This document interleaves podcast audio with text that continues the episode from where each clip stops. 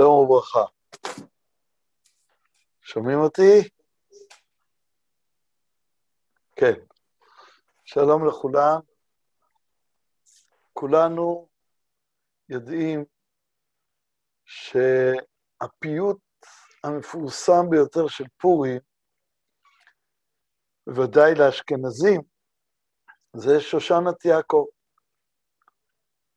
מי ששם לב יודע שבעצם שושנת יעקב, שמתחיל באות שין, הוא רק הסיום של הפיוט. בלילה אנחנו מתחילים לומר אשר עיני, ופיוט ארוך עם כל האותיות. הסיום שלו זה שושנת יעקב, ואתה לתשועתם היית לנצח. ויש מקום לשאול למה אנחנו אומרים רק את הסיום בבוקר. במידה מסוימת, נדמה לי שאולי השאלה היא הפוכה. למה אנחנו אומרים את החלק הראשון בלילה? כי הרי שושנת יעקב הפך להיות המנון של חג הפורים, ולכן אה, אנחנו רואים בו את העיקר והלב של החג. מדוע יש לנו עוד חלקים? טוב, באמת, בעל הפיוט כתב את הכל.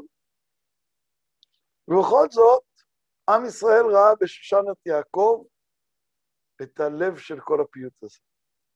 ואני רוצה להתייחס לחלק של שושנת יעקב, ומקווה שנדע לכוון קצת לפייטן שחיבר. אבל מתוך שושנת יעקב אני רוצה להתרכז במילה אחת בלבד, וזה המילה שושנת. כלומר, שכנסת ישראל נקראת בהקשר הזה של הפיוט, אחרי שקוראים את כל המגילה וכל הציבור נמצא ביחד, ואני מקווה שזה לא יהיה זר מדי לאחינו הספרדים לדבר על השושנת הזה. וזה כנראה היה פייטן אשכנזי, והמשיך במקהלות אשכנז. אבל הוא פותח לקרוא לעם ישראל בשם שושנה. כל השאר צריך ודאי לימוד. מה זה להודיע שכל קוברך לא יבושו, ואיך זה קשור לכאן, ארורים כל הרשעים, ברוכים כל הצדיקים, ואולי ניגע בזה בהמשך. אבל אני רוצה לדון בעיקר במילה אחת, שושנה. יש הרבה מאוד שמות לעם ישראל, וכאן הפייטן בחר שם אחד, ועם ישראל נצמד בעומק לב ונפש לשם הזה. נדמה שכולם מיד יעלו בדעתם את המקור. מניין לקח הפייטן לקרוא לעם ישראל שושנה? משיר השירים. כשושנה בין החוכים, כן רעייתי בין הבנות, אומר הדוד בשיר השירים. הדוד הלא הוא קודשא בריחו, בנמשל, והראיה היא כנסת ישראל. אז אם כן, כשאומר הדוד לראיה, קודשא בריחו לכנסת ישראל, כשושנה בין החוכים, כן רעייתי בין הבנות, בזה הוא לא רק קורא לה בשם, הוא לא רק מתאר אותה, אלא הוא גם מתאר אותה על הרקע וההקשר שבו הוא פוגש אותה. כתוב שמרדכי בכל יום ויום היה מתהלך לפני חצר בית הנשים. וכל אחד שואל את עצמו, זה המקום למרדכי היהודי? חצר בית הנשים? אז אם היו אומרים שכל יום ויום מרדכי מתעניין בשלום אסתר, בסדר, אנחנו מבינים. אבל למה הכתוב מוסיף את הגנאי העצום הזה למרדכי, שהוא מתהלך לפני חצר בית הנשים? על אדם בינוני לא, לא אומרים ככה, על צדיק אדום. אבל נראה שאם אנחנו מבינים שהמגילה, כמו בשיר השירים, גם באסתר, המגילה בעצם מספרת לנו לא רק סיפור פרטי של פלוני ואלמוני, אלא סיפור של האומה כולה, סיפור של גילוי אלוקות, של השראת השכינה, סיפור הרבה יותר רחב מאשר רק מרדכי ואסתר, בדור הזה היו עוד הרבה מאוד אנשים. ומה שאנחנו מוצאים, שמדברים דווקא על מרדכי ועל אסתר, זה מפני שכל האומה הישראלית מתרכזת בהם. ולפי זה נכון לומר שמרדכי מתהלך לפני חצר בית אנשים. זה שמרדכי רוצה לדעת את ההקשר של כל האומות כשהוא מבין מה קורה עם אסתר. הוא לא הולך לדעת מה קורה עם אנשים, חלילה, אבל הוא רוצה להבין את כל ההקשר בשביל לדעת את שלום אסתר ומה יעשה בה. ואם אנחנו רוצים להבין את האומה הישראלית, תמיד, אבל עוד יותר, כשהיא בגלות, כשהיא מפוזרת ומפורדת בכל מדינות המלך, 127 מדינה, יש יהודים. כשהיא בעצם נקראת בשמות פרסיים, מרדכי זה שם פרסי, אסתר זה, אסתר זה שם פרסי. כשתמצית הווייתה של כנסת ישראל, אסתר באותו הדור, נמצאת אצל אחשורוש, בבית הנשים, ואחר כך מלכה, אז אסתר המלכה, כשהיא נמצאת שם אצל הגיא או שאשגז, לא, אצל שאשגז היא לא הייתה, כי זה השומר הפילגשים, היא עשתה המלכה, אצל הגיא. אז כשאסתר נמצאת אצל הגיא, וכל הנערות, שכל אחת מהן מבטאת את האומה שלה, נמצאות שם גם כן, הרי היא כשושנה בין החוכים. כלומר, המשל פה הוא מאוד פשוט. למה קוראים לכנסת ישראל שושנה, ושאנחנו כל כך עסוקים במילה הזאת, מפני שלכולם יש את הזיכרון ששושנה הכוונה שושנה בין החוכים, וכשאנחנו מתבוננים על דמותה של אסתר, אצל הגיא, אצל אחשורוש, אין לך שושנה בין החוכים, גדולה מזו. וכשאנחנו מתבוננים על כל האומה, ישנו עם אחד, מפוזר ומפורד בין העמים, בכל מדינות מלכותיך, הרי זו שושנה בין החוכים. וכשאנחנו מתבוננים על אחשורוש ועוד יותר על גזירת המן, אז אנחנו רואים שהחוכים האלה הם גם מאוד דוקרניים. ולכן, נדמה לי שגם באופן הכי פשוט, התיאור של שושנה בין החוכים מתאים מאוד לסכם את מגילת אסתר, ואשר עיני מספר את כל הסיפור, אבל בסוף התמצית של הכל, בשין והתף, זה כנסת ישראל נמצאת בין האומות, ואסתר בשם כנסת ישראל בין כל אנשים, שהגשמיות החיצונית, זה מה שהביא אותם להיות ביחד. היא נמצאת בארמון אחשורוש, איש המשתאות הגדול, 180 יום משתה, לא היה דבר כזה. ושם היא נמצאת וגואלת את האומה הישראלית, אין לך שושנה בין החוכים גדולה מזה. ולכן אנחנו שמחים וצוהלים בחג הפורים, שושנת יעקב צהלה ושמחה.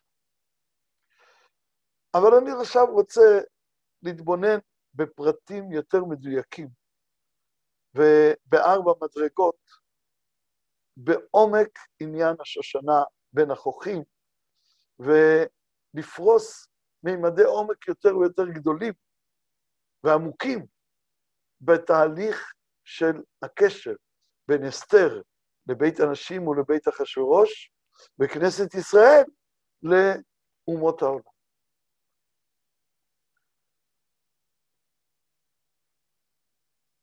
הדבר הראשון שאנחנו צריכים להתבונן בו, זה מה היחס בין השושנה לחוכים.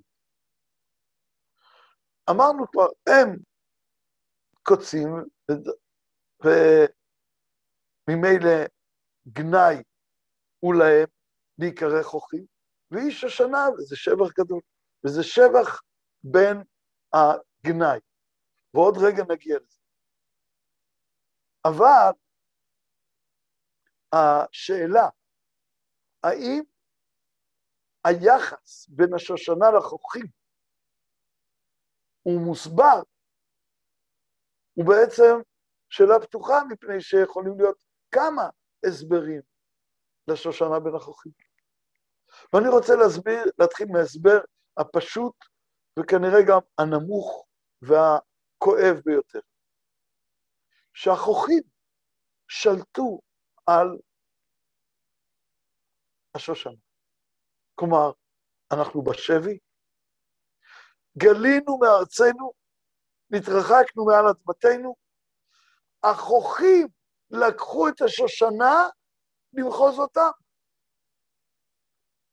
שושנה בין החוכים פירושה זה שהיא עזבה את מקומה. מקומה של שושנה היא בין שושנים, או בארץ משובחת, לא כזו שמולידה קוצים וד... ו... ו... אה, ו... ודברים שאינם משובחים, אלא כזו שמולידה פירות משובחים, פרחים יפים. אז שושנה בין החוכים זה שאנחנו בשבי. כלומר שהקוצים שולטים על השושנה. וזה מה שהיה פה. ותילקח אסתר אל בית המלך, היא לא רוצה, אבל היא נלקחת. כמובן, גם אסור לה. אם היה תלוי בה, היא לא רוצה את המלך. בסוף היא אפילו הולכת, אבל גם זה בגלל אילוץ, כי היא צריכה להציל את כלל ישראל. אז יש כאן איזה שבי שהחוכים שובים את השושנה. וכשהם שובים אותה, הם פוגמים בדמותה. הם מסתירים את תורה. נכון שגם השבי וגם ההסתרה, ועל שם זה אולי נקראת המגילה אסתר, כי כל היופי של השושנה, כנסת ישראל, היה באסתר באותה שעה. אסתר אסתיר פניי ביום ההוא. אז כל ההסתר הזה והשבי הוא כמו עיבור, שמוליד אחר כך אור של בית שני, שעליו נאמר שגדול יהיה כבוד הבית האחרון מן הראשון. הוא היה יותר שנים מבית ראשון. ולכן הנביא, כך אומרים חז"ל, אומר על הבית השני, שגדול יהיה כבודו מן הבית הראשון. ואם כן, נולד על ידי האסתר הזה ועל ידי השבי הזה דבר גדול ועצום. כמו כל עובר שנמצא במחשכים ובמצור ובמצוק. אין לו מילימטר לזוז. הוא דחוק ומקופל כפנקס. אז גם כאן היה איזה עיבור של השושנה, שהיא נמצאת בשבי, כמו שמצאנו אצל מצרים, שכשאנחנו היינו במצרים, אנחנו היינו כעובר בימי אמו, כמו שאומר הכתוב, או ניסה אלוקים לקחת לו גוי מקרב גוי. כלומר, היינו בקרב של אומה אחרת, של מצרים. ושמישהו בקרב של מישהו אחר, זה בדיוק המשל של עובר. אז כשם שיצאנו ממצרים, מחושך הגלות העוברי לגאולה, לחירות, כך יצאנו מהחושך העוברי של שושנה בן החוכית, שהיא שבויה והיא מסותרת ואורה אומה, לאור של בית שני. שמי בנה את הבית השני? הבן של אסתר המלכה, דריווש השני.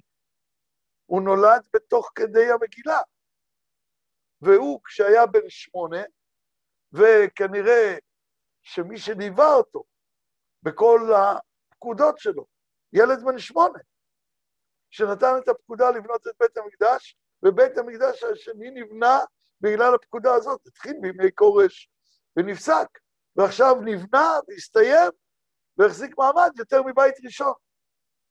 וכל זה, זה הלידה מתוך העובריות הזאת. עד כדי שזה אפילו הלידה של דריווש השני, שהיה בעיבור וגם בלידה, בתוך זמן המגילה שלנו.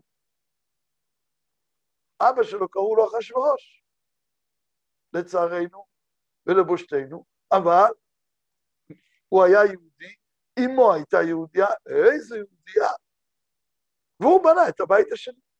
אז אם כן, השושנה בין החוכים היא שבויה, היא מסותרת, האור שלה נעלם, אבל מהעיבור הזה נולד אור חדש, עליון ונשגב, של בית שני, של תורה שבעל פה, הדר קיבלו אבים אחשורוש, תורה חדשה, מקדש חדש, השראת שכינה חדשה.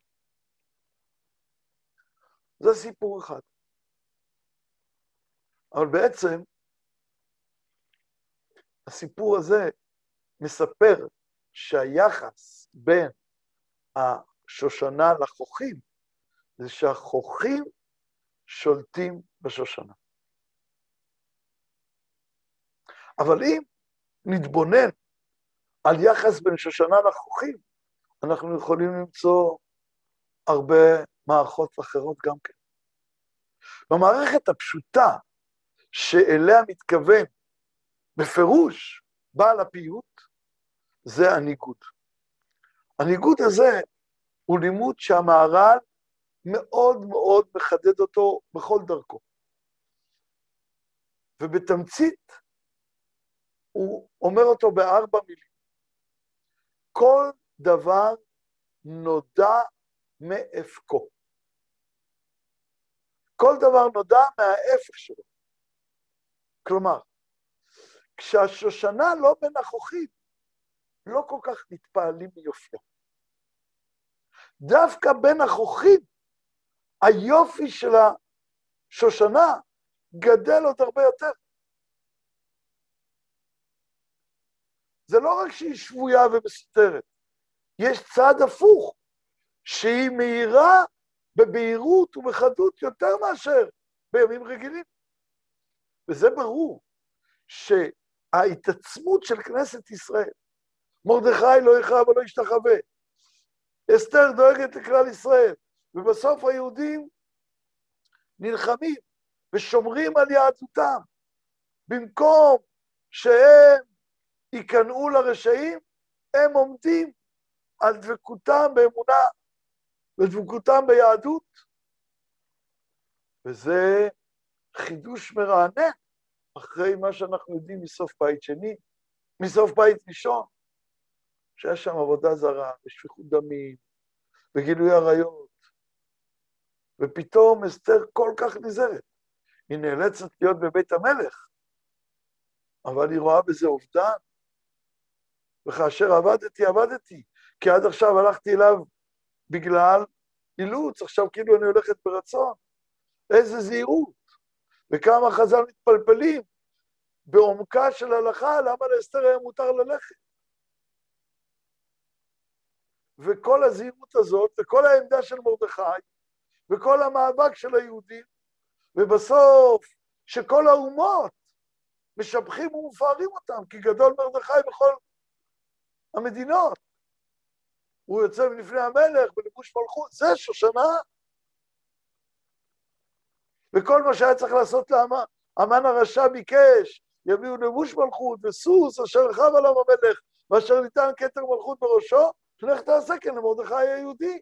אז דווקא לעומת המן שהלך לביתו אבל וחפוי ראש, מרדכי יוצא מנפלא המלך, והאם שושן צלה ושמחה. וזה מה שאומר הפייטן, ארורים כל הרשעים, ברוכים כל ישראל. ארור המן, זרע ששת מפחידי, ברוכה אסתר בעדי. כמו שכל דבר נודע מהפקוד, דווקא על הרקע של הרשעות של המן, כל היופי של האומה הישראלית מתחדד ועולה. בצבעים זה מאוד פשוט לראות את זה. אם אדם לובש חולצה לבנה ומכנסיים בז' בעיר, אז הלבן לא כל כך בוהק. אבל אם הוא לובש חליפה כהה ומכנסיים כהות, אז פתאום החולצה נראית אחרת לגמרי. לכן, מי שרוצה להתלבש באופן מרשים, דואג לקונטרסט. טוב, אני לא צריך לספר לכם, סליחה שהתערבתי בעניינים של גדולות, אני באמת... אה, אבל אה, רק בהיגיון אני מבין שיש דבר כזה קונטרסט. והמתח בין זה לזה הוא מחדד. אז זה המעלה השנייה של שושנה בין החוכים. ארורים כל הרשעים, ברוכים כל ישראל. ואדרבה, גם המן הרשע אומר, ישנו עם אחד מפוזר ומפורד בין העמים. למרות שהוא בין החוכים, בולט כאן, דבר מיוחד במינו. הוא עם אחד, למרות זה. זה פלא. ודתיהם שונות מכל העם, ודתי המלך אינם עושים. איזה מילים נפלאות על עם ישראל, אחרי כל מה שהנביאים אמרו עליו. פתאום הוא שומע כאלה תשבחות, וממי? מהמלאך הרע בכבודו ובעצמו. איזה יופי של כנסת ישראל מתגלה כאן. ונראה לי שזה הרובד, שהוא לא סיפור המגילה, אלא שהפייטן אומר, תביט יותר עמוק, ותראה מה שקרה כאן. אבל באמת, אני חושב שיש פה רובד עוד אפילו יותר עמוק מזה. וזה שכששושנה נמצאת בין החוכים,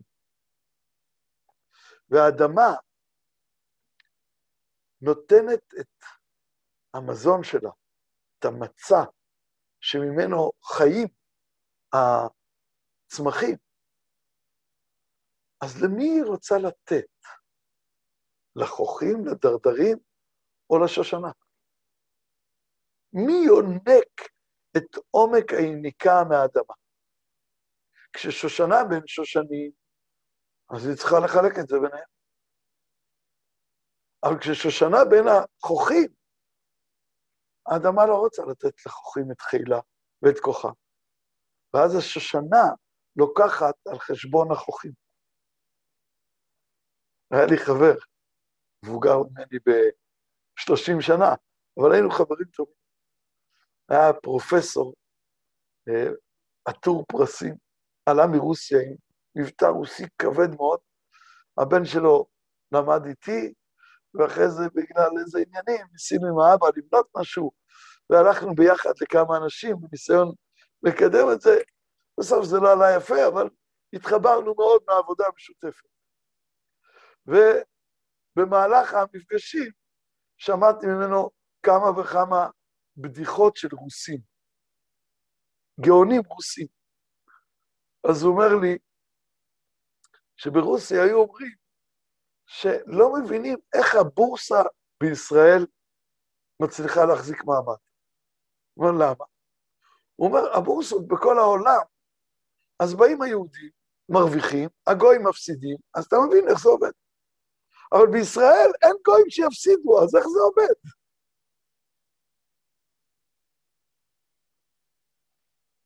השושנה היא לא רק יפה על הרקע של החוכים, היא גם יונקת את הכוח של החוכים. ובאמת, כשדריווש השני נותן את הפקודה לבנות את בית המקדש השני, הוא ינק את הכוח של המלכות מאחשוורוש, והעביר אותו ליהודי. ולכן נבנה המקדש. וגם במגילה עצמה אנחנו מוצאים את זה, שהקדוש, שאחשוורוש שם את מרדכי על בית המן, ואת הטבעת שהוא מעביר להמן, הוא נותן למרדכי. כלומר, זה לא רק שהשושנה מתבהרת על הרקע, אלא גם היא יונקת את כוחם של הרשעים, מפני שהם באמת בטלים ונופלים. העץ שהכין המן למרדכי, שהוא עץ חשוב מאוד לתלות עליו, אז השתמשו בו. זה העץ שלך, חז"ל אומרים שזה היה קורה בתוך הבית של המן, כי הוא לא מצא עץ חמישים אמה, והוא קיבל מפרשנדתה, שהיה הממונה על הררת, מקדוניה, עץ מתוך התיבה של נוח. ארוך חמישים אמה, שם את זה בבית. ולא מצא, אז הוא פירק את הבית ולקח את העץ. אז מה, מהרכוש של המן עושים עץ גבוה, שאנחנו כל כך שמחים, איזה רכוש קיבלנו, לתלות עליו את המן. אז קיבלנו את העץ, קיבלנו את הבית, קיבלנו את הטבעת, קיבלנו לעבור בכל העיר, ככה יעשה לאיש ויעלה על דעתו דבר כזה. זה לקחנו מהמן, הרי הוא רצה את זה לעצמו. ובסוף קיבלנו בית שני מניקת הכוח של המלכות, מאחשוורוש. אז אם כן, הצדיקים יונקים מכוח הרשעים. רשע יחיד וצדיק ילבש. זה העומק השלישי של שושנת יעקב שבמגילה. אבל יש עומק רביעי, והוא אולי הפלא הכי גדול. העומק הרביעי הוא שהצדיקים לא רק יונקים את כוחם של הרשעים, אלא הם הופכים את הרשעים להיות גם כן צדיקים. כמו שאומרת המגילה, ורבים מעמי הארץ מתייהדים. הוא היה שם תנועת גיור עצומה. למה? כי נפל פחד מרדכי אליהם, כי גדול מרדכי שמרו הולך בכל המדינות. פתאום ראו, וואו, ורצו להצטרף לזה. האם זה גיור טוב או לא? שאלה, אנחנו היום בזהירות עם כל עניין הגיורים, כי יש הרבה שרוצים לקחת את זה למקומות שאינם טובים. אבל הם התפעלו, ורבים מתייעדים, מי נקרא יהודי במגילה? איש יהודי. כלומר, הם נדבקים בצדיק הדור, הם נדבקים במרדכי. מי נדבק? לא רק כל היהודים, אלא גוי, רבים מעמי הארץ מתייעדים. ובסוף באמת, לא רק שרבים התייעדו, אלא המלכות התייעדה. קודם דיברנו על, ה... על היניקה, אבל באמת קרה פה איזה היפוך. למרות שלא מצאנו אצל דריווש השני שהוא מבטא את יהדותו בגדול. אבל מה כן מצאנו? שהמלכות הזאת עוסקת בלהקים את הבית השני. היא נותנת סמכות לנחמיה ולעזרה, היא שולחת אותם. היא לא רק יונקת את כוחם של הגויים, אלא גם היא הופכת את הכוח הגוי. אבל אולי הפלא הגדול מכל והיקר מכל, זה הפלא של מבני בניו של המן הרשע לימדו תורה בבני ברק. אומנו רבי שמואל בר נחמן. חז"ל מגלים לנו סוד מופלא, שאחד מן האמוראים היה מבני בניו של המן הרשע. אנחנו הורגים את המן, הורגים את עשרת בניו, אבל בסוף יש איזה אחד שנשאר משארית הפלטה, והוא מתהפך להיות בעצמו המורה שמתורתו אנו לומדים. ולכן יש פלא עצום בחג הפורים שמבטא את העניין הזה. לא מצאנו כדוגמתו. חייב איניש לבסומי בפוריה עד דלא ידע בין ארור המן לברוך מרדכי. כלומר, שהשושנה בין החוכים מאירה אור כזה עד שאתה כבר לא יודע האם החוכים הפכו לשושנה, הם חלק מספיק עמוק מן היופי לציין אותם, או שהשושנה בעצמה היא היופי, ומציינים אותה.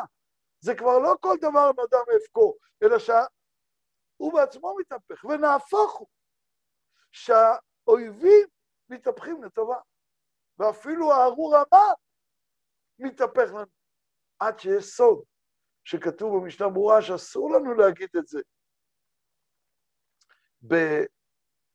ביום-יום. כתוב במשנה ברורה להגיד את זה רק כשאדם שתוי בפורים, אבל להזכיר את ההלכה מותר גם היום. שהמשנה ברורה מביא בשם השלה, שאדם צריך להגיד בפורים, ברוך המה, כשהוא שתוי. היום אסור להגיד את זה. אבל מותר ללמוד את ההלכה, שכשאדם שתוי בפורים יכול להגיד ברוך המה, צריך להגיד ברוך המה, עד כדי כך. אז אם כן, יש לנו ארבע מדרגות, אני מצטער שאני לא יכול לענות על הצ'אטים, כי רבים הם, ואנחנו רק נגיד ששושנה בין החוכים זה שהיא מסותרת ושבויה ונכנסת לעיבור כדי להוליד משהו חדש. ובאופן יותר עמוק, כל דבר נודע מאבקו והאור שלה מתחדד על רקע הרשעות. ועוד יותר עמוק, שהיא יונקת את כוחם. אבל בסוף היא הופכת את הכל, ונהפוך הוא, אשר ישלטו היהודים המה בשונאיהם, ויהפכו גם הם, ורבים מעמי הארץ מתייעדים. שנזכה בעזרת השם בכל הבחינות האלה של השושנה, בימים ההם, בזמן הזה. פורים שמח.